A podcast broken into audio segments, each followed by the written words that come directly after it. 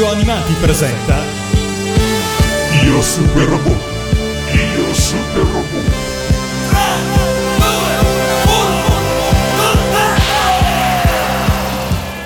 Quel robot è perfetto. Non c'è nulla da correggere o da modificare. Rio. Con Mazinga Z potrai essere come un dio o come un demonio. Questo dipenderà soltanto da te. Sarai conosciuto come un essere superiore. Tutto è pronto su Radio Animati per la decima puntata di Io Super Robot, assieme all'invulnerabile Matteo e all'invincibile Mito Common. La puntata scorsa abbiamo raccontato dei film di animazione di Gonagai presentati il 25 luglio del 1975 al Toei Manga Matsuri, fra cui UFO Robot Gat Tiger. Nella puntata di oggi ecco subito la sua evoluzione televisiva, ovvero UFO Robot Grandaiza, da noi Atlas UFO Robot, anime del 1975, prodotto dalla Toei Animation su idea originale di Gonagai. Character designer dapprima Katsuoko Matsubara e poi Shingo Araki. Sigla!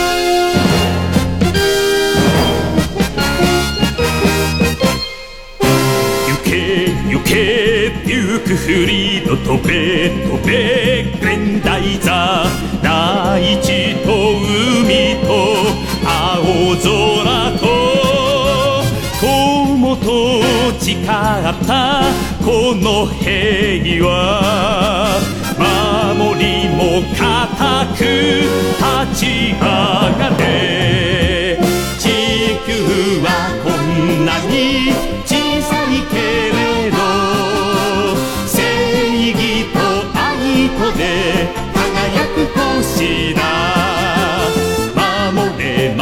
守れ守れ人間の星。みんなの地球。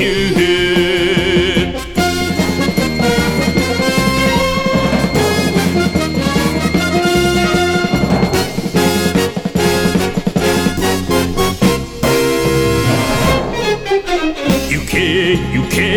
デュークフリード飛べ飛べ。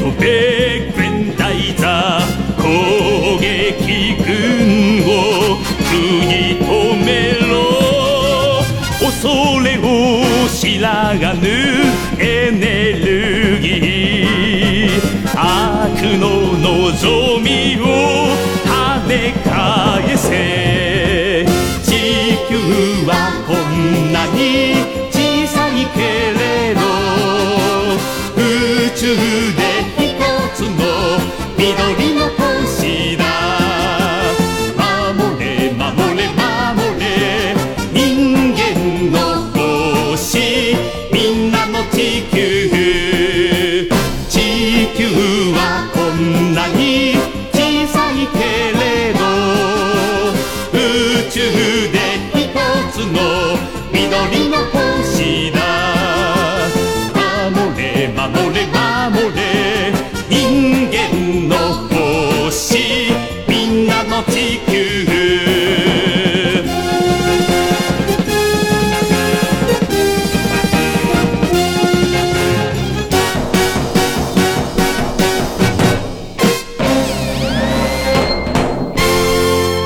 Robot Grandizer andò in onda dal 5 ottobre del 75, la domenica sera alle 19 su Fuji TV, come seguito della saga di Mazinga, e durò per 72 episodi fino al 27 febbraio del 77. L'anime narra la storia di Duke Fleed, principe del pianeta di Fleed, che, costretto a fuggire dalla sua patria distrutta dalle armate di Re Vega, trovato rifugio sulla Terra, un bel pianeta azzurro simile a Fleed, vive in incognito come figlio adottivo del professor Procton sotto il nome di Daisuke, da noi Actarus, nel ranch della famiglia Makiba, composta da Rigel e i suoi figli Venusia e Miza. Tuttavia, l'attacco di Re Vega alla Terra e la prospettiva di vedere distrutta la sua seconda patria, in cui aveva ritrovato la sua serenità, e uccise le persone che lo avevano accolto con amore, spinge alla risolutezza il finora malinconico principe che scatena contro l'invasore la più forte delle armi prodotte dagli stessi spaziali, servendosi della tecnologia di Fleed, a bordo della quale era fuggito dal suo pianeta, il super robot Grandizer, da noi Goldrake. Con lui e con l'aiuto dei suoi amici terrestri, saggiamente coordinati dal professor Umon, da noi Procton, e dal suo laboratorio di ricerca, l'invasione viene arrestata e comincia una lunga lotta per la sopravvivenza della verde terra. Ora però, prima di proseguire è necessario avvertire di una cosa agli ascoltatori. Per motivi che saranno abbondantemente spiegati parlando dell'adattamento, in Italia chiamerò i protagonisti e i robot secondo l'adattamento originale italiano del 78, cui io e la maggior parte degli ascoltatori siamo abituati. E aggiungerei affezionati. Esatto. Detto questo, col tuo permesso, prima di diffonderci sui dettagli della produzione, mi tufferei direttamente nella grande storia di Goldrake. Sento che sarà una lunga puntata, ma è giusto che sia così. Mettetevi comodi. Come avete notato, rispetto alle serie precedenti, c'è un allargamento di prospettiva stellare, direi, che è molto significativo. In Mazinga Z la tecnologia demoniaca è il frutto della megalomania del Dottor Inferno, che ne è a sua volta sopraffatto. Nel grande Mazinga veniamo a sapere eh, che era capitato lo stesso agli antichi Micenei. E ora in UFO Robot assistiamo ad un intero pianeta, un pianeta orbitante attorno alla stella Vega nella costellazione della Lira, che per colpa dell'ambizione del suo sovrano si affida ad un potere incontrollabile e disumano da cui è completamente sopraffatto. Questo potere è simboleggiato dall'elemento radioattivo Vegatron, di cui gli scienziati di Vega fanno un uso indiscriminato. Ed è un tipico crescendo molto nagaiano, come in Jetta, ma eh, direi anche in Jig. Infatti, infatti, UFO Robot viene però sviluppato in modo nuovo rispetto a Mazinga e vedremo anche da Jig. Una differenza è già a livello di staff di produzione, infatti il 5 ottobre del 75 iniziano due serie prodotte da Toei da Nagai. Una è Goldrake e l'altra, per un'altra emittente, è Jig, robot d'acciaio, di cui parleremo nelle prossime puntate. In occasione di ciò ci fu una riorganizzazione all'interno della Toei che portò alla seguente distribuzione del lavoro. Lo staff che fino ad allora aveva lavorato a Mazinga viene spostato a lavorare su Jig Robot d'acciaio, mentre a lavorare su UFO Robot Grandizer viene messo lo staff che aveva lavorato e che stava lavorando al Jetta Robot G. Questo spiega le maggiori somiglianze tra Jig e Mazinga e l'area diversa che si respira in UFO Robot, cosa percepibile anche dal punto di vista grafico. Katsuko Matsubara è infatti il character designer di Jetta, nonché dal punto di vista musicale. Shunsuke Kikuchi e Isato Taki erano rispettivamente compositore e interprete delle canzoni di Jetta mentre invece Nishiaki Watanabe e Ishiro Mizuki passeranno infatti a Jig. Ma la cosa si nota anche a livello narrativo. Uforobo non è una storia cupa incentrata solamente sul combattimento e sulla inimicizia tra la famiglia del protagonista e un'antica civiltà demoniaca, ma è una storia in un certo senso più solare, di scontro tra una popolazione nemica volta al male e gli eroi della terra, e presenta storie e personaggi con maggior spazio per l'elemento sentimentale, cavalleresco e dà un respiro anche più internazionale in un certo senso. Dice allora subito le novità di Goldrake che non sono poche. Eh, no, affatto. Uforobo fu una serie estremamente innovativa, con aspetti peculiari che la distinguono anche da molte serie successive. Il primo elemento di novità è dato dal protagonista. Non è un terrestre, è uno straniero proveniente da un mondo lontano. Un extraterrestre che non combatte per sé e per i suoi, ma per noi, per salvarci. Inoltre non è un giovane temperamentoso, ardito e passionale, eh, inesperto.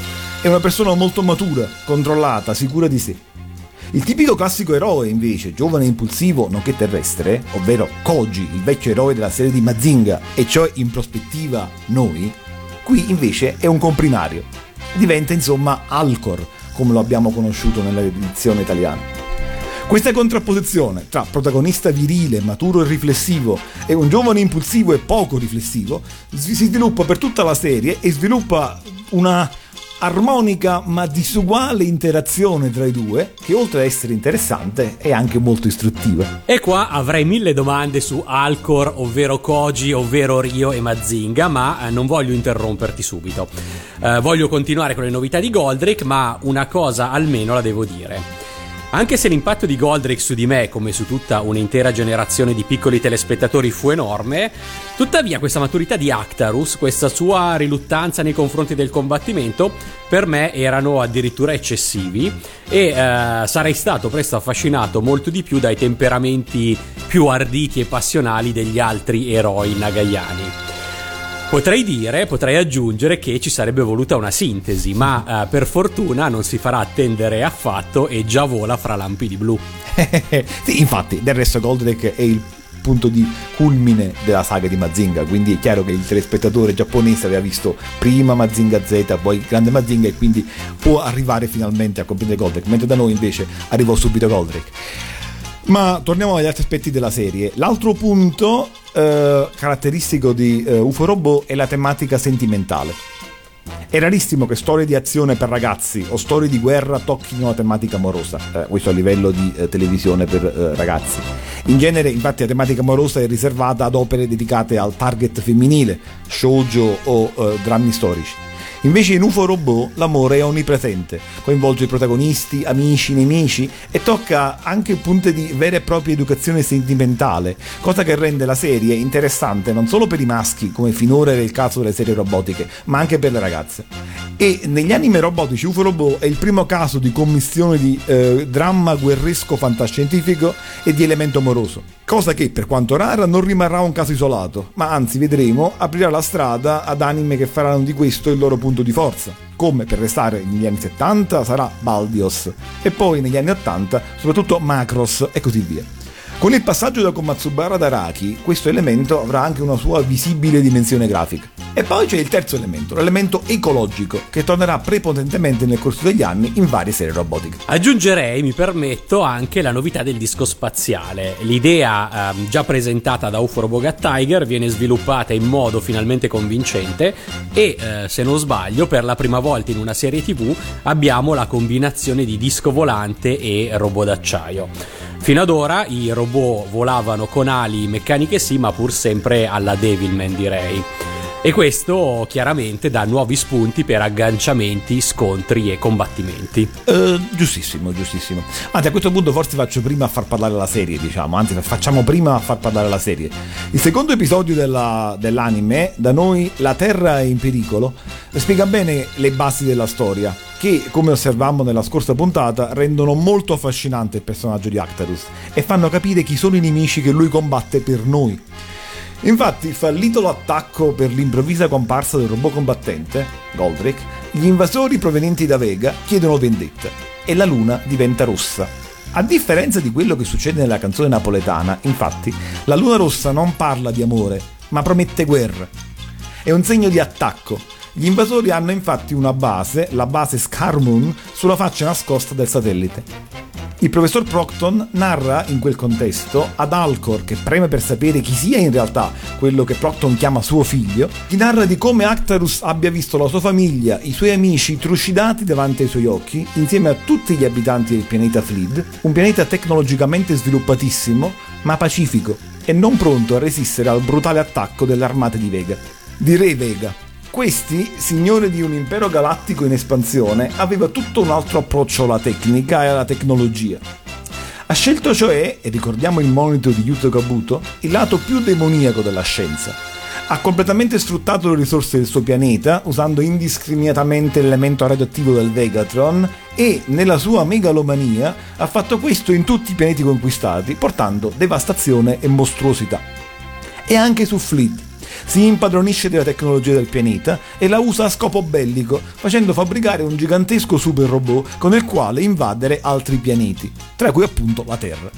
Ma proprio con questo robot fugge Actarus e lo utilizza contro colui che lo aveva pensato come strumento di morte. Quindi, mentre i precedenti robot nagaiani nascono tutti grazie alla scoperta da parte dei buoni di una nuova e potente fonte di energia e di una qualche nuova superlega, Goldrake invece nasce quando i cattivi si impadroniscono di una tecnologia avanzata. Sì, infatti, la lega che compone Goldrake è il Gren, un particolare materiale da cui il nome Grendizer, Grendizer e l'energia che lo alimenta è l'energia fotonica. Ma la cosa più interessante è che quindi siamo qui di fronte ad un'evoluzione ulteriore della storia rispetto a Mazinga Z. Cioè il robot è un concentrato di tecnologia diabolica già pensato per il male la Terra, ovvero noi, saremmo spacciati perché come Fleet non abbiamo possibilità di difenderci contro un potere così potente e così malvagio. E però qui viene in nostro soccorso Actarus. Come dice infatti Procton nella seconda puntata, Actarus aveva trovato la serenità qui, per questo è deciso a sacrificarsi, per salvarci.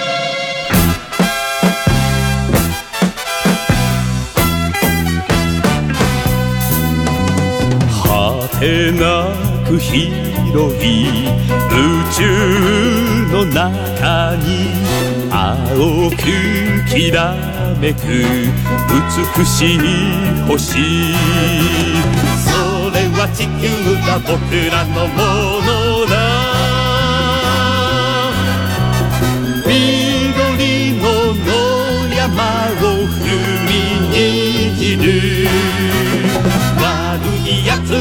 許せない正義と愛の宇宙の戦士ユークフリード地球の守り。君こそ勇者平和の使い。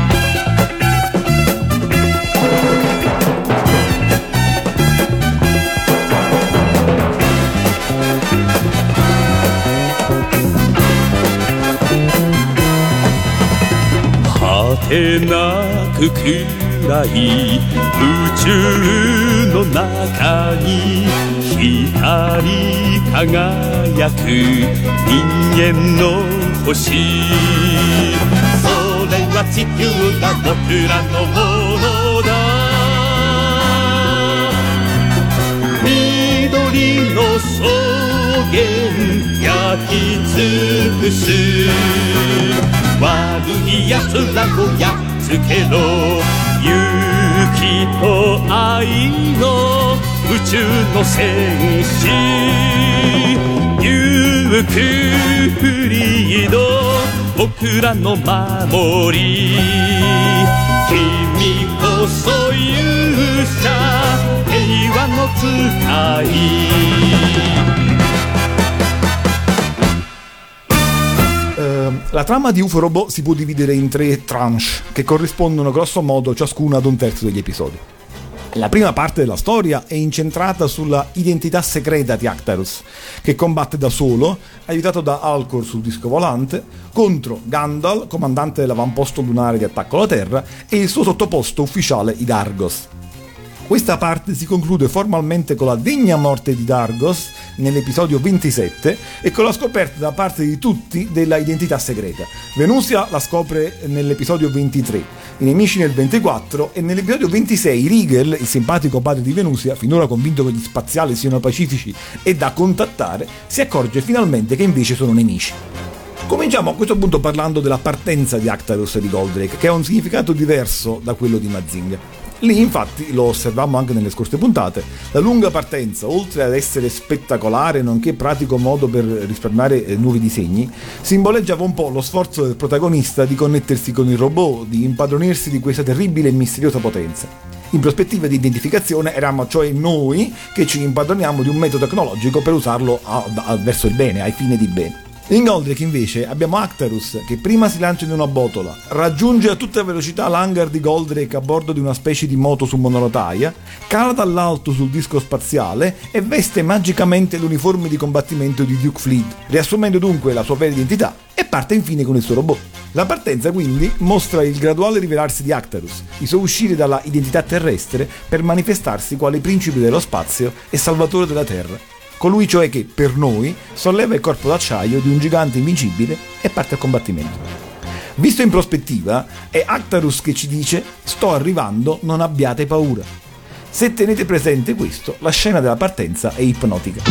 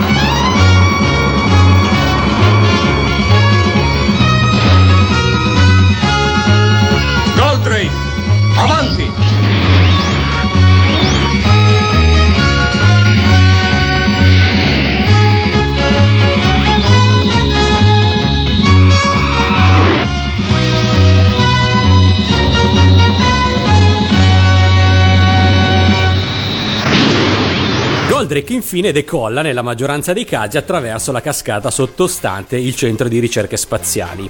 Sempre un'emersione dall'acqua come gli altri robot nagaiani quindi, ma Alla luce di questo nuovo simbolismo, come interpreteresti per Goldrake l'elemento acquatico? Eh, beh, è simile, direi che è una variazione sul tema. C'è sempre una nascita, o forse in questo caso una rinascita del robot, dalla piscina in Mazinga Z al mare in Grande Mazinga alla diga in eh, Goldrake. È sempre la stessa simbologia. E poi ci sono le uscite alternative, fra cui l'uscita 7, l'uscita per antonomasia, mi azzarderei a dire. Eh, sì, dunque all'inizio, nella maggior parte delle volte, eh, eh, Goldrake esce direttamente dall'uscita principale, cioè quella posta immediatamente sotto la diga vicino alla base. Poi, a partire dall'episodio 18, comincia a uscire da punti nascosti e più distanti dalla base per confondere i nemici. In tutto, eh, queste uscite segrete sono 8, ma la numero 1, la 3 e la 6 non vengono mai usate, mentre la più usata è la più lontana dalla base, e cioè proprio la uscita numero 7. Precisamente esce 51 volte dalla uscita principale, 17 volte dalla numero 7 e solo 3 volte dalla numero 5, 2 volte dalla numero 4 e una volta dalla numero 2. Spesso però non si vede da dove esce. Ah, quindi non sono l'unico folle che si è diligentemente annotato puntata dopo puntata l'uscita usata da Goldrake. Eh, no, ed è sicuro che non siamo gli unici. Confrontai sull'internet le mie statistiche. Sempre parlando della partenza, perché mai in alcuni episodi i capelli di Actarus diventano inspiegabilmente verdi? Difetto della pellicola come pensavo da piccolo? Bella idea. No, beh sì, c'è un gruppo di episodi in cui eh, nell'avvicinarsi alla trasformazione i capelli di Actarus diventano verdi e sempre in questi episodi, forse per sottolineare l'identità spaziale di Actarus, gli occhi di Actarus diventano talvolta luminosi. Però si tratta solo degli episodi 18, 20 e 21 poi l'idea venne evidentemente abbandonata e a mio parere hanno fatto anche bene perché non ce n'era bisogno in fondo. Piuttosto, passiamo adesso all'elemento amoroso. Abbiamo infatti già tre puntate che lo tematizzano egregiamente. Nell'episodio 9 abbiamo già la prima comandante nemica che si innamora di Actarus. Mineo, questo è il suo nome, sotto ricatto deve sconfiggere Goldrake, ma ovviamente viene salvata e curata dal personale della base e decide di disertare. Trovata dai Dargos, viene, viene naturalmente ehm, uccisa, muore tra le braccia di Actarus che le promette di difendere il di pianeta. Indirettamente lo avrà fatto, presumiamo. Più importante però è l'episodio 23, distruggere la diga da noi, perché è fondamentale nel rapporto tra Actarus e Venusia. Fino a quel momento infatti la rustica figlia di Rigel non sapeva che il bel giovane che lavorava con loro, di cui era sostanzialmente invaghita da sempre, era il principe di Fleet. In questa puntata lo scopre e ne è ovviamente profondamente confuso. Ma c'è di più. I due, per una serie di motivi, finiscono in una grotta e dopo che Actarus aveva salvato Venusia, finita nelle acque di un fiume. E lì Actarus la spoglia per togliere gli abiti bagnati. Chiaro, no?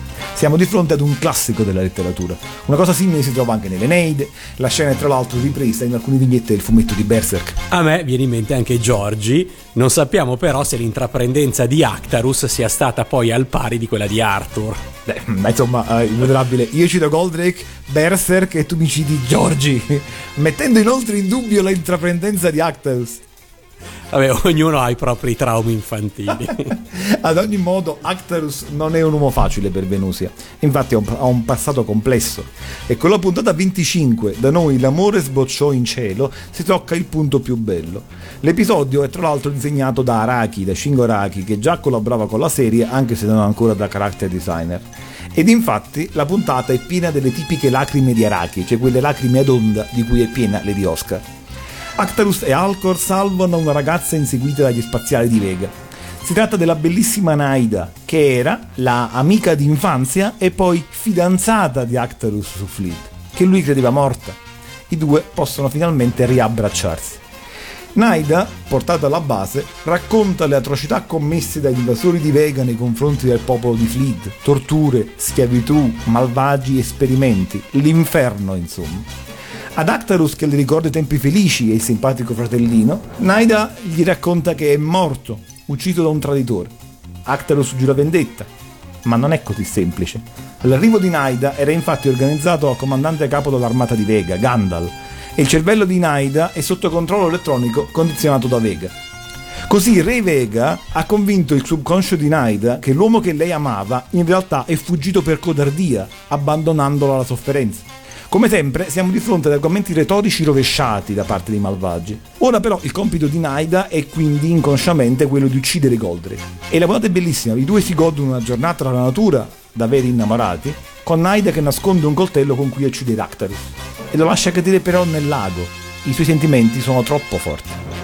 Decide quindi di distruggere almeno il disco, ma Goldrake è protetto da tentativi di intrusione.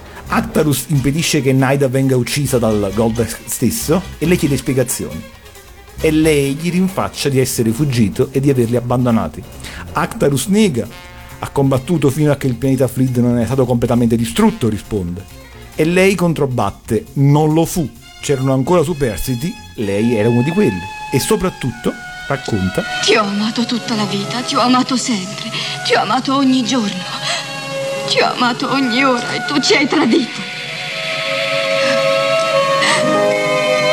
Non posso perdonare un traditore. E ora tu continui ad ucciderci anche qui sul pianeta Terra, distruggi l'unica forma di vita che ci hanno concesso. I dischi di Vega che hai distrutto avevano il cervello di abitanti della stella Fleet. In ognuno di quei dischi è stato inserito un cervello prelevato da un uomo. Cosa? Un cervello a cui hanno tolto il potere della ragione e l'hanno sostituito con la fedeltà a Vega e al suo impero di crudeltà. Ricordi l'ultimo disco che hai distrutto? C'era il cervello di Silius lì. Tu hai ucciso tutto quello che restava di mio fratello. Insomma, i miei dischi che lui ha distrutto, che Actarus ha distrutto, erano frutto di un mostruoso esperimento, cervelli umani privati della volontà inseriti nei macchinari. L'ultimo disco che Actarus aveva distrutto era quello col cervello del fratello di Naida. A questa rivelazione Actarus impazzisce e perde completamente il senno. Qui interviene Procton che riesce a togliere la trasmittente dal cervello di Naida e poi a fare un terribile trattamento shock ad Actarus per farlo ritornare in sé. Ma prima che questo abbia successo, Naida decide di attaccare da solo la flotta di Vega per vendicare o almeno per fare qualcosa per il suo amato. Prima di partire, però, parla con Venusia. Abbiamo infatti capito l'innamoramento di lei per Actarus e col sorriso sulle labbra le dice che anche lei ama Actarus, anzi aggiunge forse anche più di te. E le spiega che l'amore è una grande forza. La forza cioè di lanciarsi da sola contro la flotta di Vega. Goldrake, amore mio, tu sei l'unico che può vendicare ciò che hanno fatto alla stella Fleet. Tu non sei un traditore. Sei l'unica speranza per battere il terrore di Vega. Vedrai, non dovrai vergognarti di me. Ti amo, Goldrake. Ti ho amato per tutta la vita e ti amerò anche dopo la morte. Goldrake, Goldrake, non ti dimenticare mai di me. Naida riesce anche a distruggere la flotta di Vega. Actarus si riprende, ma ormai è troppo tardi. La scena finale, infatti, è un tramonto con una scritta in cielo che dice Naida. Perché? Nel distruggere la flotta di Vega, naturalmente, è morta anche lei. Questa scena, tra l'altro, verrà ripresa da Gekiganger, un uh, anime Ome di un OV del 95, su cui torneremo a suo tempo. Insomma, siamo di fronte a una puntata matura in cui non c'è neanche un combattimento finale. Ma è vero che i minidischi contenevano cervelli umani? Da piccolo volli credere che eh, fosse una menzogna di Vega per far impazzire Actarus. Ah, certo che è vero, osi mettere in dubbio quello che dice Naida. Eh, non quello che dice Naida, ma quello che Vega, che controllava Naida, fa dire a Naida. Vabbè, sì, comunque no, sul punto non si torna più nel cartone. Io, Io ho ragione sempre- io. Ah, io ho sempre pensato invece che sono tutti così. Però a quel punto non è più importante perché avevano capito che non sono più esseri umani, ma nemici. Quindi... No, vabbè. Comunque, punto conclusivo ideale eh, di questa prima parte di passaggio alla seconda è la puntata 30, da noi la cicatrice rossa. Lì scopriamo che Actarus, nel fuggire da Fleet, ha contratto un male incurabile. È stato infatti ferito al braccio dall'esplosione di una bomba al Vegatron, cosa che lo porterà di certo alla morte. Questo accresce naturalmente ulteriormente lo spessore del personaggio. Ascoltate questo dialogo, semplice e toccante, con tanto di colonna sonora preso dagli ultimi minuti della puntata, e ditemi come si fa a non amare un personaggio così. Irradiazioni di Vegaton. Possiamo lenire il dolore temporaneamente, ma una cura definitiva contro il tuo male non esiste sulla Terra. Non resterò in vita quando la rossa cicatrice raggiungerà il mio cuore, vero? È così, Actarus.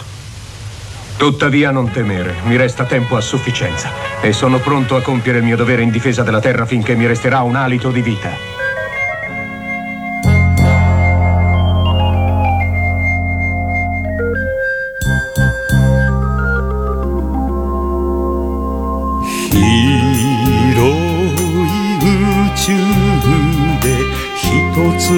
星が消えた。あの美しいフリードの星。地球と同じ太陽と空が悪魔の翼に闇を消えた。大輔あの悲しさを忘れるな。ゆくフリドによみがえれ。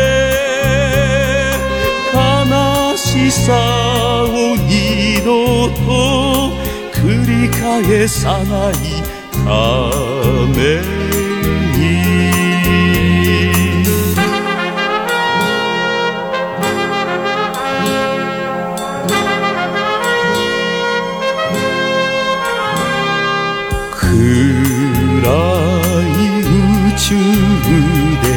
一つの星が燃えた。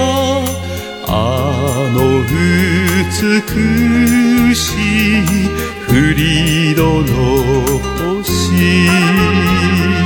地球と同じ緑の大地が地獄の炎に真っ赤に燃えた。大輔あの苦しさを忘れるな。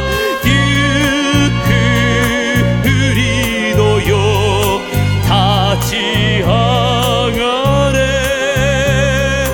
苦しさを二度と繰り返さないため。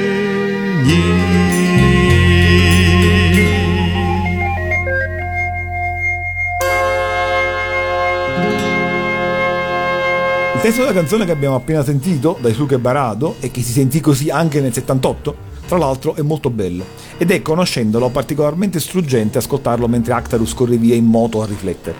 Tradotto un po' a spanna e mescolando le due strofe, dice infatti qualcosa del tipo: Nello spazio infinito si è spenta una stella. Era bella ed era la stella Fleet. Molto simile alla Terra per il verde e per il cielo azzurro, è stata distrutta da demoni infernali. Actarus, metti da parte la tua tristezza e risorgi nel principe di Fleet. Insomma, la tematica portante del primo messaggio della storia. Il mite e semplice Actarus, amante degli animali, non vuole che la Terra, cioè non vuole che noi subiamo lo stesso destino che ha subito la sua famiglia e il suo paese, e quindi risorge, si risveglia nell'impavido principe di Fleet. Onestamente, continuo ad essere certo che coloro che criticavano Goldrake allora non avessero davvero cuore e interesse per l'umanità. Invincibile, non credo di aver mai sentito una risposta migliore di questa qui a tutte quelle critiche. esatto, l'hai detto. Ma, ma veniamo alla seconda parte della serie, finalmente. Uh, il passaggio non è segnato solo dalla scoperta della identità di Actarus e dalla distruzione, non lo hai detto, ma va detto, dell'inutile disco giallo di Alcor, ma anche da novità fra i cattivi, perché morto Idargos arriva Zuril, il ministro delle scienze di Re Vega. A me non è mai parso all'altezza di Dargos, tu invece quali ricordi ne hai? No, mi affascinava molto, anzi molto più di Dargos. Eh, compare nell'episodio 28 e rispetto a Gandalf, tra l'altro, che è il classico uomo d'azione, Zuril è più riflessivo e più di concetto, diciamo, ma è ancora più spietato. Lo si vede subito nell'episodio 29, Un amico dallo spazio. La caratteristica infatti degli spaziali di Vega è l'uso spregiudicato della tecnologia, abbiamo detto. Non hanno alcuno scrupolo a usarla in condizioni limite e questo segnerà tra l'altro la loro fine. Zuril, quale ministro delle scienze, è ovviamente il caso più eclatante di questo modo di fare. In questa puntata ha sviluppato un riduttore molecolare al quale però possono sopravvivere solo gli abitanti della stella Delta, seppur sotto atroci sofferenze. E non sempre, finora ne aveva fatti fuori infatti 15 nei suoi esperimenti. E stavolta non esita, sotto lo sguardo sconvolto addirittura di Gandalf, a usarlo addirittura, il riduttore molecolare, con il comandante Haruku, eroe di guerra delle truppe di Vega.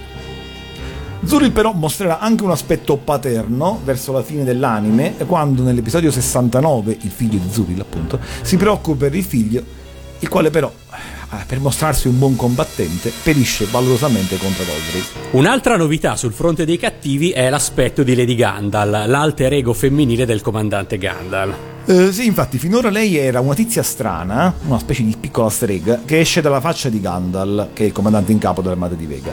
Ora, dopo che Gandalf è stato ferito nello stesso scontro che ha visto morire i Dargos, Lady Gandalf diventa una seconda faccia femminile che si apre sotto quella maschile di Gandalf.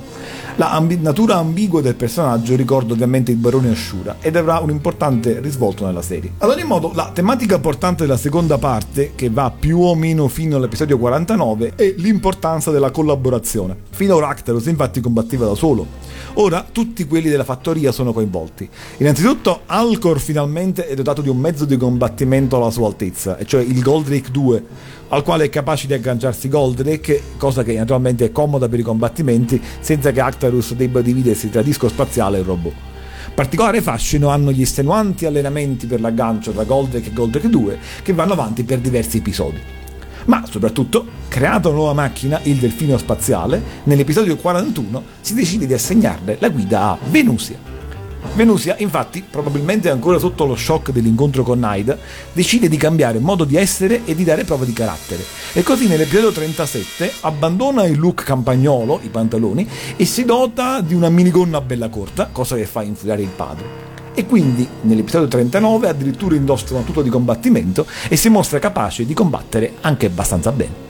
Questo interessante cambiamento di Venusia risveglia definitivamente il già latente interesse di Alcor, che nell'episodio 47, L'insidia sotto il lago, non riesce a trattenere il suo amore per lei.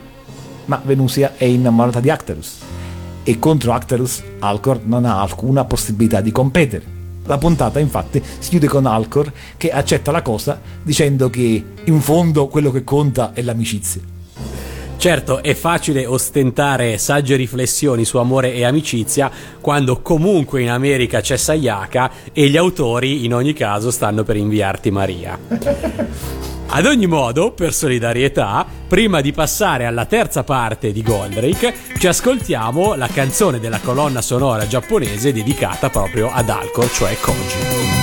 やると決めたらまっしぐら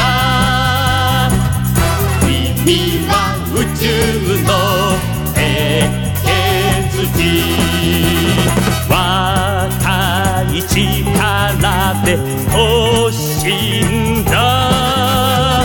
頼むぞ王子。獅子王に燃えて正義の心で悪を打つ。僕らの星地球を守れ。スタートダッシュ。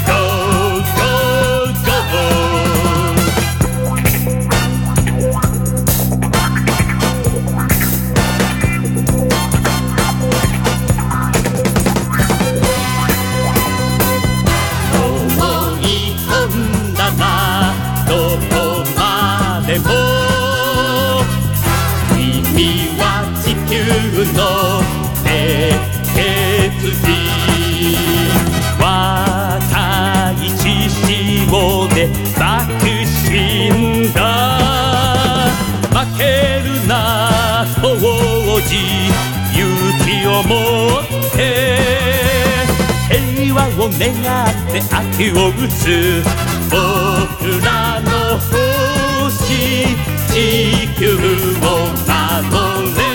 スタートダッシュゴー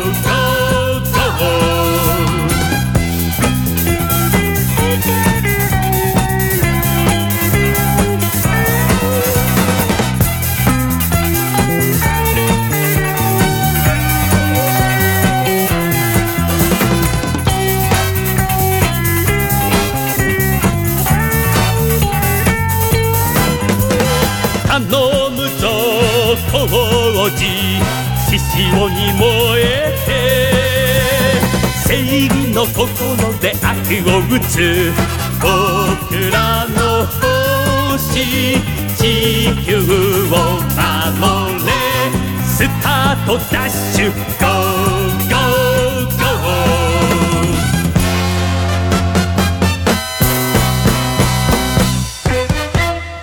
Passiamo quindi finalmente alla terza parte della serie. Sì, e con il nuovo character design di Shingo Araki dall'episodio 49 e quindi con la terza parte che la storia prende uno sviluppo nuovo, ulteriore e risolutivo. Cambiano anche le immagini della sigla, non però della versione italiana. Innanzitutto Shingo Araki permette l'introduzione di un nuovo personaggio femminile, Maria Grazia Fleed, sorella minore niente di meno che di Actarus, e che era riuscita a riparare anni prima sulla Terra. Più o meno contemporaneamente ad Actarus o poco prima ci sono varie, eh, diciamo, interpretazioni. E comunque già dall'episodio successivo entra in azione a bordo della trivella spaziale, eh, un altro veicolo che viene sviluppato di supporto a Goldrake. Graficamente Maria Fleed, questo è proprio il nome originale, eh, Maria Grace, è dovuta a Michi Imeno, collaboratrice e futura sposa di Shingo Araki, ed è molto simile alla maghetta Bia e ai tipici personaggi femminili di Araki. Ha un carattere solare e molto determinato, ed è più simpatica di Venusia. E ovviamente suscita l'interesse di Alcor, cui piacciono le ragazze focose, come del resto era la sua fidanzata storica Sayaka. E su questo ci dovrai dare eh, delle spiegazioni, ma intanto una domanda più urgente. Sai come e perché Komatsubara venga poi sostituito da Araki? Da piccolo io non apprezzai affatto questo cambiamento di eh, character design, anche se non lo chiamavo ancora così. Ah, davvero? A me invece piacque molto. Sì il, motivo è, sì, il motivo è che la serie aveva cominciato ad avere un calo di ascolti e si voleva fare qualcosa di nuovo. Inoltre con Matsubara preferì andare a lavorare ad un nuovo progetto robotico, cioè Jaikin, di cui ovviamente parleremo. Proseguendo comunque l'anime racconta cosa sta succedendo su Vega. Gli episodi 51 e 53 sono cruciali nell'evoluzione della storia dei cattivi. Il pianeta madre, su cui risiede l'onnipotente re Vega, è un pianeta ormai contaminato dal Vegatron ed è definitivamente minacciato dall'esplosione di un pianeta vicino. E quindi per questo motivo il ministro della difesa Dantus spiega a Vega che l'eccessiva industrializzazione ha portato a questo. Ma il commento di Vega è il seguente. Lo temevo. Persino le forze naturali, la congerie dei corpi celesti cerca di distruggermi per gelosia della mia potenza, ma non ci riuscirà. Ascoltate il mio piano. Sire. Bombardate il pianeta contaminato con un raggio propulsivo e dirigetelo verso la Terra prima che esploda totalmente. La follia megalomane di Re Vega lo convince che la soluzione è di contaminare anche la Terra. Del resto gli esseri viventi, degli esseri viventi non gli importa nulla. Nell'episodio 52, infatti, quando ormai è evidente che il pianeta Vega è spacciato, decide di lasciare al suo destino la popolazione civile, portando con sé solo l'esercito e i militari e partire alla volta della base sulla Luna. Le scene sono piuttosto drammatiche. Nell'episodio 53, però, da noi il mostro invincibile, ecco che il mondo dei cattivi prende una piega diversa da quello che si vede in altre storie nagayane. Infatti, all'inizio abbiamo il tipico crescendo. Il geniale ministro della difesa Dantus sviluppa una nuova generazione di mostri guerrieri, mostri senzienti, che sono infatti la combinazione di giganteschi animali e robot. La natura è insomma ulteriormente perpetrata. Tra l'altro l'essenza estremamente demoniaca di Dantus è evidente sia fisicamente, perché ricorda alcuni demoni di Devilman, sia nel nome, cioè Dante, che per Nagai è sinonimo di inferno. Il primo mostro di Vega è King Goril, che è praticamente una citazione di King Kong, combinazione quindi di un gorilla con un robot. Con tanto di salita sulla torre di Tokyo, rapimento di Venusia e chiaramente una citazione del film famoso. Ma a questo punto Zuril e Gandalf avevano capito che Dantus sarebbe diventato troppo potente e che, arrivato Vega sulla base lunare, se non volevano perdere la loro carica e la loro vita, avrebbero dovuto trovare un modo di farlo fuori. E allora, proprio mentre King Goril sta per sconfiggere Goldrake, Gandalf e Zuril fanno indirettamente arrivare la trivella spaziale nella base di Dantus, quindi lo raggiungono e lo pugnalano letteralmente alle spalle. Oh, Gandalf, Zuri! Siamo in grado di distruggere Goldrake entro pochi secondi. Do istruzioni a King Oli con questo. Eh? Cosa significa? Il generale Dantus oggi è caduto. Battendosi coraggiosamente contro il nemico.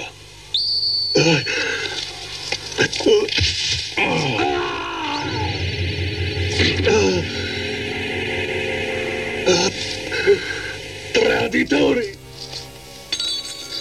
King Oril perde il controllo ed è distrutto da Goldrake. Non tutto è male, insomma, viene per nuocere. Questa puntata, che da piccolo avevo in Super 8, figuratevi, mi emozionava moltissimo. La mancata evoluzione ulteriore verso il demonio dei malvagi troverà a speculare una inaspettata svolta positiva per i buoni. Infatti da, da questo momento in poi la serie, come dire, diventa improvvisamente più ottimista. Infatti sappiamo che Actarus è condannato dalla ferita e sappiamo che i mostri guerrieri ormai sono ancora più forti, gli attacchi si intensificano, i comandanti sono sempre più motivati e tra questi segnalo l'unico comandante che non si innamora di Actarus, molto ben caratterizzato da Araki, Shira nell'episodio 73, che lotta per realizzare il sogno del fratello. Eh, ma soprattutto tra i vari comandanti, da segnalare nell'episodio 68, Maria nella Tempesta, il comandante Kane, proveniente niente di meno che da Fleet. Il comandante si toglierà la vita per la vergogna di essere stato scoperto dalla sua migliore amica al comando di un mostro di Vega. Ma al di là della drammatica storia del personaggio, questo significa che ci sono altri superstiti. Quindi non solo Actarus, non solo Maria. E che quindi magari c'è speranza di recuperare il pianeta. Ed infatti, dopo Maria, tocca ad Actarus fare questo incontro tra felicità e dolore con un personaggio del suo passato. Nell'episodio 71, che da noi non fu trasmesso in televisione, ma è contenuto all'interno del film di montaggio Goldrake Addio. Stavolta il comandante del mostro di Vega è Marcus, un abitante di un altro pianeta sottomesso da Vega, ma soprattutto amico stretto di Actarus, che si trovava per studio off lead all'epoca ed era con lui al momento dell'attacco di Vega. L'episodio è importante perché si scoprono molte retroscene dei rapporti tra Vega e Fleet e si apprezza la perfida tattica dell'astuto re Vega che infatti dopo Fleet distruggerà anche il pianeta di Marcus. Ovviamente anche Marcus è stato oggetto di condizionamento mentale, avendogli Vega fatto credere che non lui ma Actarus avrebbe distrutto, per vendetta indiscriminata, il suo pianeta natale. Ma a differenza della bella Naida, Vega aveva messo pure una bomba nella sua divisa, e così per sicurezza. Actarus lo salva e l'esplosione lo fa tornare in sé. Naturalmente morirà combattendo contro Vega, ma non prima di aver sparato un raggio Vegatron invertito contro la ferita di Actarus, cosa che guarirà Actarus dal male. Questo insomma è un vero caso di intervento provvidenziale di come il male diventa improvvisamente bene. Da qui è un risveglio dei buoni. Actarus ora riacquista la speranza. Ci sono superstiti, lui non è più condannato, il momento decisivo che lo spingerà alla sua ultima reazione contro il folle Vega sarà il reincontro con Rubina nell'episodio 72 Rivoluzione nello spazio. Che è l'episodio che riprende la storia raccontata dal film pilota UFO Robot Gat Tiger, cioè che narra della figlia di Re Vega che era stata promessa sposa ad Actarus. Esatto, solo che qui la storia è leggermente diversa dall'episodio pilota. Innanzitutto Rubina, che ricorda ancora con amore Actarus, non sapeva del fatto che lui fosse ancora vivo. Inoltre non condivide affatto la crudele politica del padre e non esita a partire alla volta della Terra per incontrare Actarus. Ed Ezuril ha consigliato al sovrano di usare la figlia per uccidere il nostro eroe. Ezuril infatti segue Rubina di nascosto sulla Terra. L'incontro tra Actarus e Rubina è romantico, ma le cose sono cambiate. È passato molto tempo.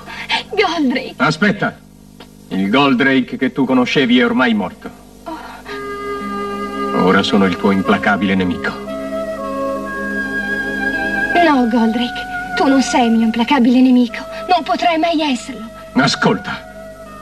Mio padre e mia madre sono stati trucidati dalle forze di Vega. Purtroppo è la verità. Quando ti sento parlare così, posso solo implorare il tuo perdono. Il pianeta Flid è stato completamente contaminato dalle radiazioni di Vegatron e ora è un pianeta morto. No, Goldrake, non è così. Per fortuna il pianeta Flid non è stato completamente distrutto come tu credevi. Cosa dici? L'ho veduto mentre lasciavo il pianeta Ruby. Ecco la sua fotografia. Eh? I raggi distruttivi che circondavano il pianeta sono scomparsi. La contaminazione si è attenuata e il pianeta Flid sta tornando alla vita. Rubina però dà una nuova speranza ad Actarus. Su Fleet la vita sta rinascendo. La contaminazione infatti da Vegatron sta retrocedendo e addirittura gli propone di ritornarci insieme. L'intromissione di Zuril che cerca di uccidere Actarus convince sulle prime il nostro eroe che Rubina sia in cattiva fede. E ad ogni modo è per lui difficile spiegare le cose alla base. Perché non ha catturato la principessa di Vega? Solo Maria può capire le difficoltà del fratello. Ma Actarus comunque ha deciso lo stesso di fidarsi di Rubina la quale per la seconda volta lo chiama per cercare di parlare, di trattare, di in qualche modo realizzare la pace. Anche questa volta si assiste però a un trucco di Zuril, ma Rubina, qui, per recuperare la fiducia dell'amato, si risolve di attaccare il ministro delle scienze e ne esce naturalmente ferita mortalmente. Eh, Zuril tra l'altro morirà in questa puntata. E sul letto di fiori, mentre Venusia se ne resta triste e in disparte, Rubina rivela la posizione della base di suo padre e dice ad Actarus Goldrake, ti rivolgo una preghiera. Dimmi.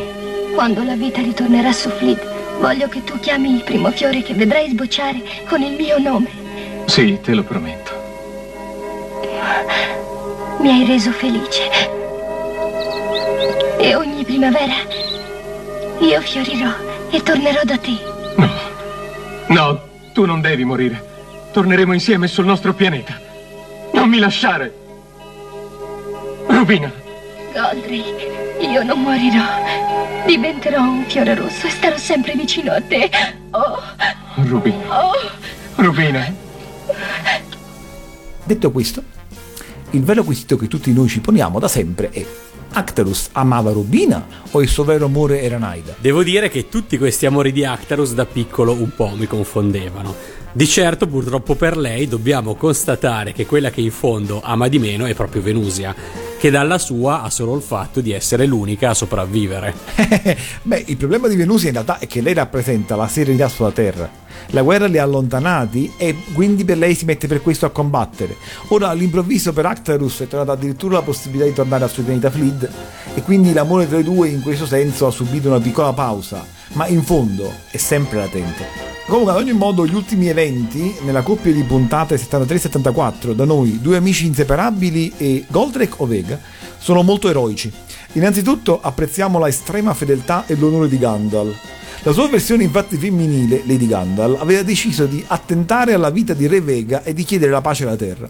Questa specie di Stauffenberg femminile invenzione extraterrestre viene però fermata dalla sua controparte maschile. Ed è un'interessantissima lotta all'interno della stessa testa. Il lato maschile di Gandalf interviene e cerca di sopraffare quello femminile, e ci riesce fino all'estremo. Controllando infatti la parte sinistra del corpo, si impadronisce della pistola e spara al lato destro del volto, che era rimasto quello femminile. Un capolavoro grafico dalla simbologia spettacolare, degno di epiche di altri tempi. Questa cosa naturalmente finisce Gandalf, cioè, nel suo complesso, a morte. Ma ormai, gocciolante di sangue, Gandalf può orgogliosamente dire di non aver tradito e si lancia contro Goldrake perendo in battaglia. Fatto tanto di cappello alla epica uscita di scena di Gandalf, da piccolo questa storia mi commosse parecchio, passiamo a tornare ai buoni. Se Re Vega ha deciso di lanciarsi con tutta la flotta all'attacco della Terra, lo stesso hanno deciso i terrestri. Alcor ha convinto Actarus che questa non è solo la sua guerra, ma di tutti loro e che non possono lasciarlo andare solo. Spiegate così l'importanza dell'amicizia? Tutti, a bordo di un velivolo spaziale chiamato Cosmo Speciale, attaccano e distruggono l'astronave di Vega. Un incubo nero è finito, ora si può respirare. Ed è il momento degli addii. Actarus e Maria decidono di tornare su Fleet e Venusia, Alcor, Mizar, Procton e Rigel li salutano ciascuno a suo modo, mentre parte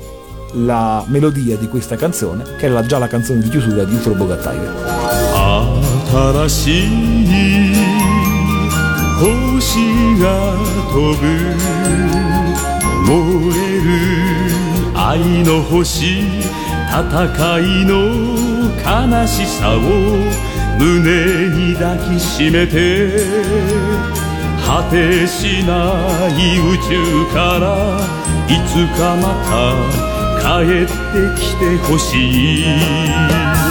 さようならその日まで飛んでゆけ。デュークフリード宇宙の王子燃える燃える愛の星。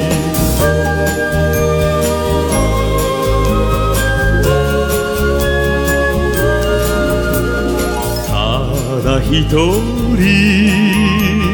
星が飛ぶ。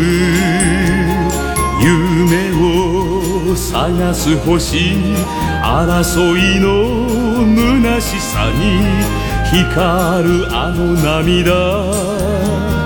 微笑みが戻ったらいつかまた帰ってきてほしい。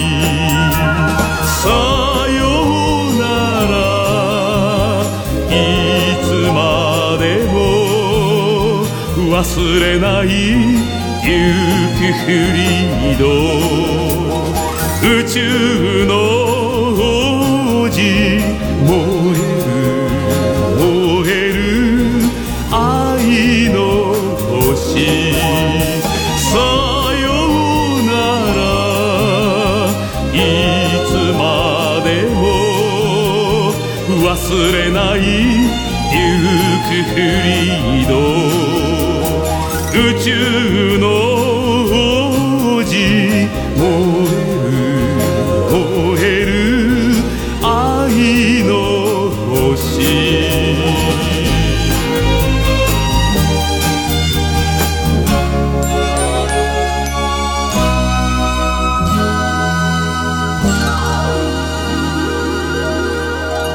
C'è chi si è lamentato del finale di Goldrake, perché la partenza di Acterus Maria sarebbe affrettata e perché poi non dice nulla di cosa Maria e Alcor da un lato e Actarus e Venusia dall'altro faranno, cioè se si rivedranno. In realtà a me piace molto, perché è una tranquillizzante, serena e soddisfacente conclusione di una saga guerresca che ormai durava da 4 anni, da più di 4 anni. La, cioè da Mazinga Z Grande Mazinga Goldrake. La priorità quindi non era tanto quella ora di progettare il futuro tra le persone che pure si amano, quanto andare a vedere che è successo sul pianeta di Fleet. Il lato messianico di Actarus fa sì che debba andarsene via misteriosamente. Il resto si vedrà, ma tutto è chiaro. Si capisce che Venus e Actarus si rivedranno. Io non sarei così convinto che si rivedranno, però. Eh, dipende da quante donne sono sopravvissute effettivamente su Fleet. Dimmi però una cosa più importante. eh, e arriviamo alla domanda che ehm, è rimasta sospesa dall'inizio della puntata. Perché mai Koji non pilota Mazinga Z per aiutare Actarus? Questa è la domanda che mi pongo da quando ho scoperto che Alcor e Koji sono eh, esattamente lo stesso personaggio. Immagino che la risposta sia legata al fatto che, come ci hai anticipato la puntata scorsa, Gonagai avrebbe avuto progetti ben diversi per l'evoluzione della saga di Mazinga e che fu invece il successo di UFO Robot Gat Tiger a cambiare tutto. Insomma, spiegaci meglio che cosa aveva Gonagai in mente e che cosa accadde. Eh, sì, esatto, cioè, come ricorderete, dato il grande successo, era sicuro che ci doveva essere un seguito, una terza serie della saga di Mazinga. Ed in effetti Nagai aveva originariamente pensato ad una serie da intitolarsi God Mazinger, Dio Mazinga, in cui a bordo di un Mazinga ormai definitivamente diventato da demone a Dio, una vera insomma divinità protettrice, eh, Koji avrebbe portato a termine la guerra contro il demoniaco impero dei Micenei. Ricorderete infatti che nel grande Mazinga non si vede che fine fa l'imperatore delle tenebre. La trama, tra l'altro, era molto interessante perché prevedeva anche la distruzione del grande Mazinga, forse anche la morte di Jun, ad ogni modo una paralisi definitiva di Tetsuya, e aveva un'evoluzione spaziale, cioè si sarebbe scoperto un'origine aliena dei mostruosi capi dei Micenei. Il punto debole, però, a giudicare dei disegni reperibili in rete era onestamente il robot stesso. Anche perché le case, le case di giocattoli preme- premevano per un robot componibile o cosa di più originale. Il successo del film UFO Robot Tiger, invece, di cui abbiamo parlato la volta scorsa, che presentava un attacco di dischi volanti alieni, un robot che entrava in un disco volante ed una storia romantico-cavalleresca accattivante, spinse quindi la Toei a insistere con Gonagai perché sviluppasse la terza serie di Mazinga sulla base del plot di quel film. Al costo però di qualche problema di coerenza narrativa, perché eh, non è facile collegare Gat Tiger a Mazinga e relegare Koji in un inoffensivo disco volante giallo. Eh no, la cosa non era facile affatto, perché la storia stellare di Duke Fleet aveva pochi punti di contatto con la storia di Mazinga. Come abbiamo già detto, principalmente incentrato sul combattimento tra la famiglia Kabuto e con mostri provenienti dal lontano passato. Proprio per questo motivo Nagai si era deciso quindi a non collegare in nessun modo le serie e voleva rinunciare del tutto a utilizzare i protagonisti della serie di Mazinga. Lo stato di produzione della Toei però insisté la cosa fu discussa animatamente tra produttori, sceneggiatori e Nagai. Il punto era che un anime con due protagonisti non avrebbe avuto senso. Veniva giustamente argomentato. Sarebbe stato difficile da gestire e avrebbe perso l'immediatezza e reso difficile l'identificazione del pubblico. Alla fine quindi Nagai ha consentito di inserire almeno Koji Kabuto, ma in un ruolo di mero comprimario, senza fargli pilotare alcun super robot anche in momenti più più difficili. Questo però significava anche ridimensionarne il ruolo anche a costo di inimicarsi i fan di Mazinga. Infatti, considerate con gli occhi dei fan di Koji, cosa succede? Il ribelle e vivace pilota di Mazinga Z, comprimario della vittoria sui Micenei insieme a Tetsuya, Nella prima puntata di UFO Robot Grandizer torna in Giappone a bordo del disco volante da lui progettato durante il suo anno di studio in America e in quel momento, rivedendo il monte Fuji, nel mentre che gli tornano in mente i vecchi ricordi e gli eroici combattimenti con Mazinga Z, tutto orgoglioso dichiara qualcosa del tipo non sono più il pilota di Mazinga Z, sono il primo uomo ad aver costruito un disco volante e sono il pilota di questo TFO. Ora, non per sminuire il suo impegno, ma per quanto il TFO, cioè il suo disco volante, sia un velivolo capace di andare nello spazio e sia pensato per entrare in contatto con gli extraterrestri, se considerate che il nonno ha scoperto l'energia fotoatomica e la Superlega Z e ha creato il Mazinga Z e che il suo papà ha creato il grande Mazinga, la portata delle scienze, dal confronto non ne esce troppo bene. In effetti.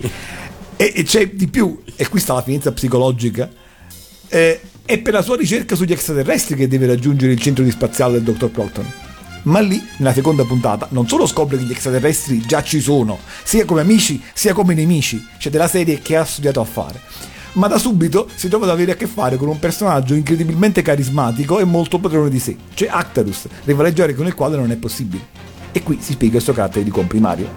L'evoluzione è resa molto bene, perché all'inizio Koji cerca di interagire alla pari con Actarus, ma poi gradualmente ne accetta la patente superiorità, senza che questo debba dirgli nulla, eh? accettando quindi il suo ruolo, diventando un amico e riuscendo alla fine, abbiamo già visto, a mostrargli l'importanza della sua amicizia. Sarei curioso di sapere quale effetto ha avuto sul, sugli spettatori, soprattutto quei piccoli fan di Mazinga, tutto questo. Dimmi però come si giustifica l'assenza di Sayaka che in Goldrick non compare affatto. Eh, infatti, l'assenza di Sayaka colpisce subito una volta inquadrato Goldrick come seguito di Mazinga. In un robot, infatti, come abbiamo visto, i personaggi femminili non mancano e Alcor Kojirio si mostra interessato a tutti quanti i principali, anche se non mh, mm, con grandissimo successo. E però, se accettò di inserire Koji, Nagai non ne volle sapere di inserire Sayaka, che pure era partita con Koji in America e con il quale era palesemente fidanzato. La riduzione di Gojo al comprimario e forse anche la necessità di far interagire i due protagonisti con il contesto umano locale fece sì che nessuna parola viene più detta su Sayaka. Manca e basta. E lo stesso vale del resto per l'imperatore delle tenebre, non ci si torna più sopra. Insomma, i riferimenti a Mazinga sono ridotti al solo Koji. Figurati che io avrei visto bene anche un ritorno di Tetsuya e Jun eh, che avrebbero potuto dare il loro contributo contro le armate di Vega. no, sì, Gonagai aveva ormai deciso di narrare un'altra storia e di ridurre al minimo i legami con la serie precedente.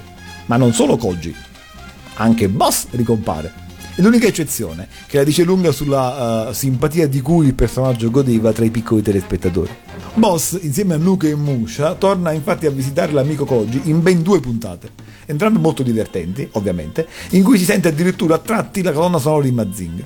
La prima è la puntata 13, quella di Capodanno, su cui torneremo diffusamente quando parleremo dell'adattamento italiano, e la seconda è la 31, quando addirittura, venuto a sapere della distruzione del disco volante di Koji, Boss gli viene ad offrire il suo Boss Robot.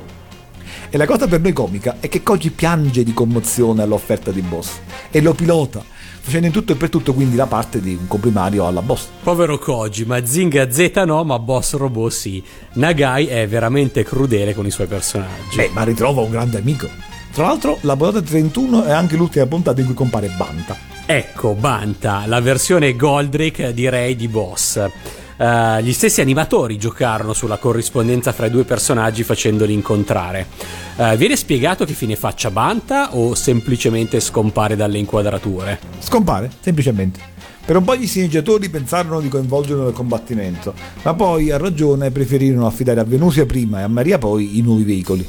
È evidente che non aveva avuto tutto il successo che aveva Boss. Del resto anche a me è sempre stato poco simpatico. Ma anche il manga ha le stesse scelte o viene meglio spiegato il passaggio dai Mazinga a Goldrake? Anzi, la vera domanda preliminare è Esiste un manga di Goldrake? Eh, sì, sì, c'è, ma il mancato coordinamento iniziale tra le serie si riflette sul manga.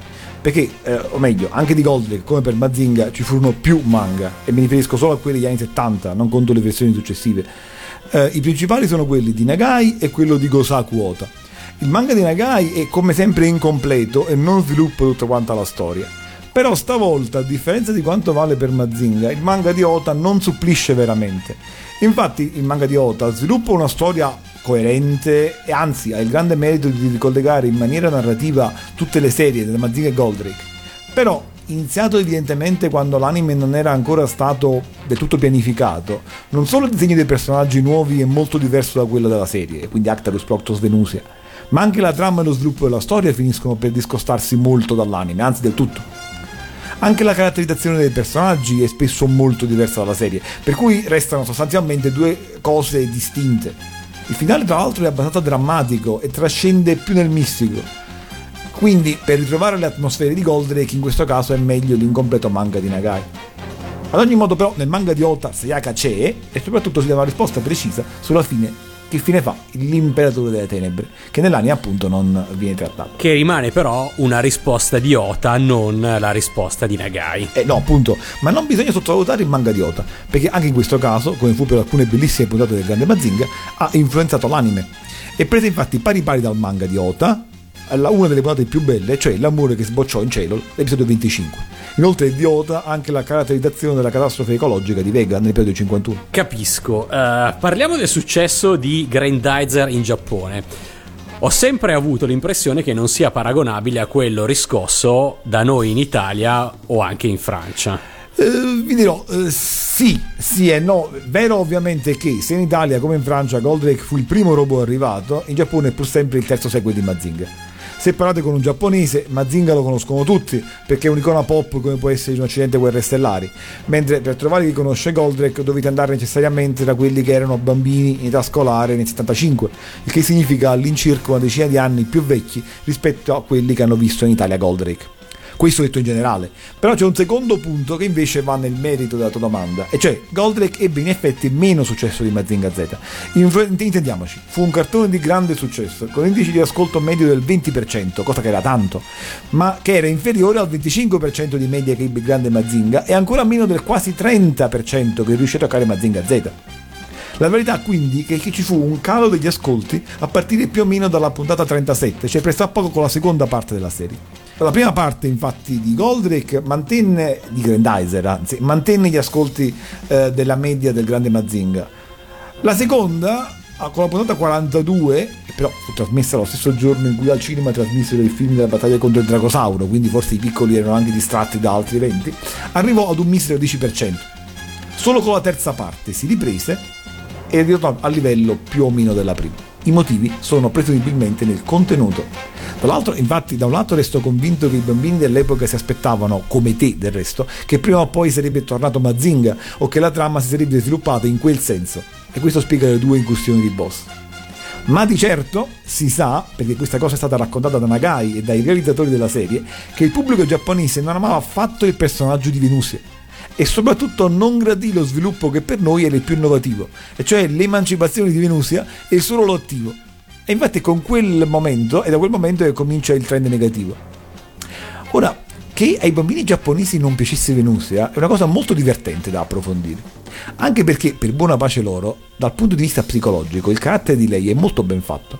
All'inizio infatti Venusia è una ragazza di fattoria, molto concreta e non particolarmente sofisticata, per dire è campagnola. È chiaramente invalida di Actarus, ma lo tratta per questo in modo molto diretto. Questa sfrontatezza non poteva piacere ai bambini e alle bambine innamorate di Actarus perché la vedevano non degna di amare il malinconico principe di Fleet. Ma man mano che Actarus emerge nella sua identità segreta e cresce sia il suo ruolo sia il suo carisma, Venusia vuole mostrarsi invece capace di combattere pur di stare vicino all'uomo che ama. E così si emancipa dalla sua realtà campagnola tradizionale. La cosa viene vissuta come, ma che vuole ora questa qui, torni i suoi cavalli. E del resto, soprattutto se si considera il passato di Actarus, e questo in realtà tradisce la profonda insicurezza di Venusia di fronte a lui, perché in effetti, tenendo conto di Rubina o di Naida o delle altre, diciamo, donne, Venusia è in effetti molto al di sotto per carisma, raffinatezza, sensualità, eccetera. Tanto che la doppiatrice giapponese di Venusia dichiarò nella seconda parte della serie non faceva altro che ripetere o dire Daisuke, Daisuke, o Daisuke, Daisuke in giapponese. Questo confermò i pregiudizi e le antipatie del pubblico. Ma è una cosa che io trovo molto fine. E che doveva fare, poverina? Era pur sempre il simbolo della tranquillità e semplicità per il principe di Fleet in incognito sulla Terra.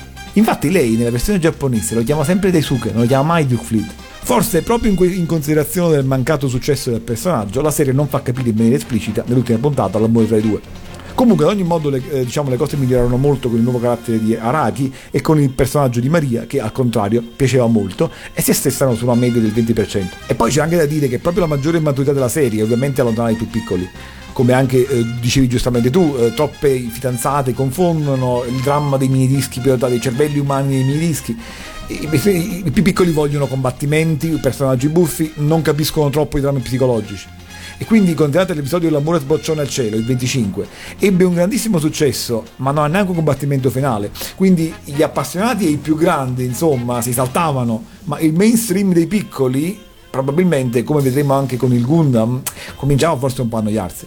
Comunque, da quanto detto, a me pare chiaro che la serie aveva contenuti grandi, forse anche troppo grandi, ma comunque maturi per i giovani ascoltatori. Per concludere, passiamo alla colonna sonora. Ah, un, prima un'altra cosa, la voce giapponese di Actarus è quella di Keito Miyama, che è il doppiatore famosissimo che aveva già dato la voce a Naoto nell'Uomo Tigre e a Susumu Kodai nella corazzata spaziale Yamato, cioè Starblazer da noi. L'avrebbe data anche a Terence in Candy Candy e a Toshia in God Sigma. Comunque adesso rispondo subito alla domanda. Grande la colonna sonora. Sarò di parte, ma credo che con Goldrake, ancora di più che con l'uomo tigre, Shunzuke Kikuchi abbia fatto il suo capolavoro. Caratterizzato dall'ampio uso di archi, da un'ispirazione a tratti jazz, è molto varia, toccante ed epica al tempo stesso. E poi c'è la voce di Isao Sasaki, che canta sia la sigla iniziale, Tobe Grandaiza, Vola Grandizer, le quattro canzoni interne che abbiamo sentito, e cioè Kimiko So Yusha, Daisuke no Barado, Gogo Koji e Moeru Ainoshi, che, come abbiamo detto alla scorsa puntata, per Goldrake è stata cantata anche da Mitsuko Hori.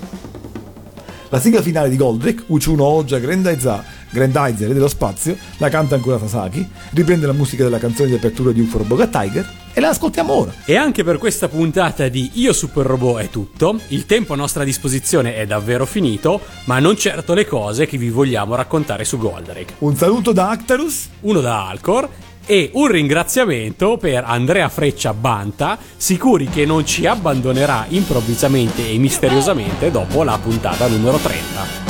Ma chi è? Ma chi è? Uforobò, Uforobò.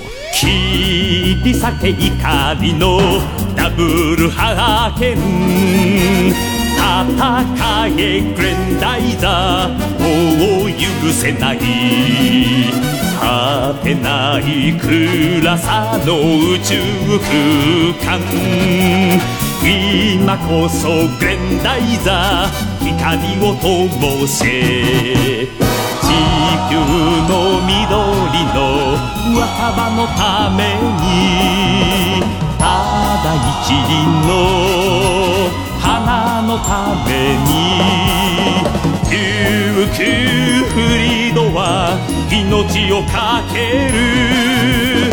グレンダイザーゴー宇宙の王者グレンダイザー。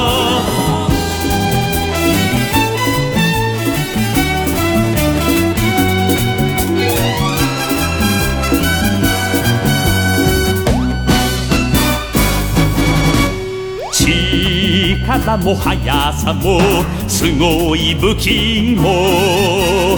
すべてはグレンダイザー平和の守り。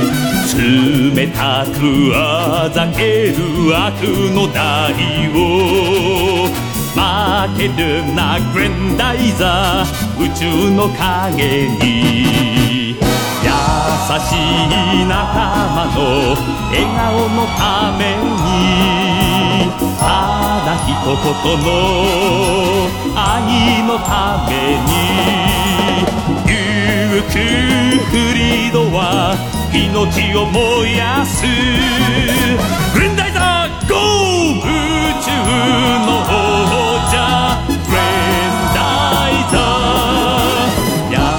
しい仲間の笑顔のためにただ一言の愛のためにゆくフリードは命を燃やすグレンダイザーゴー宇宙の王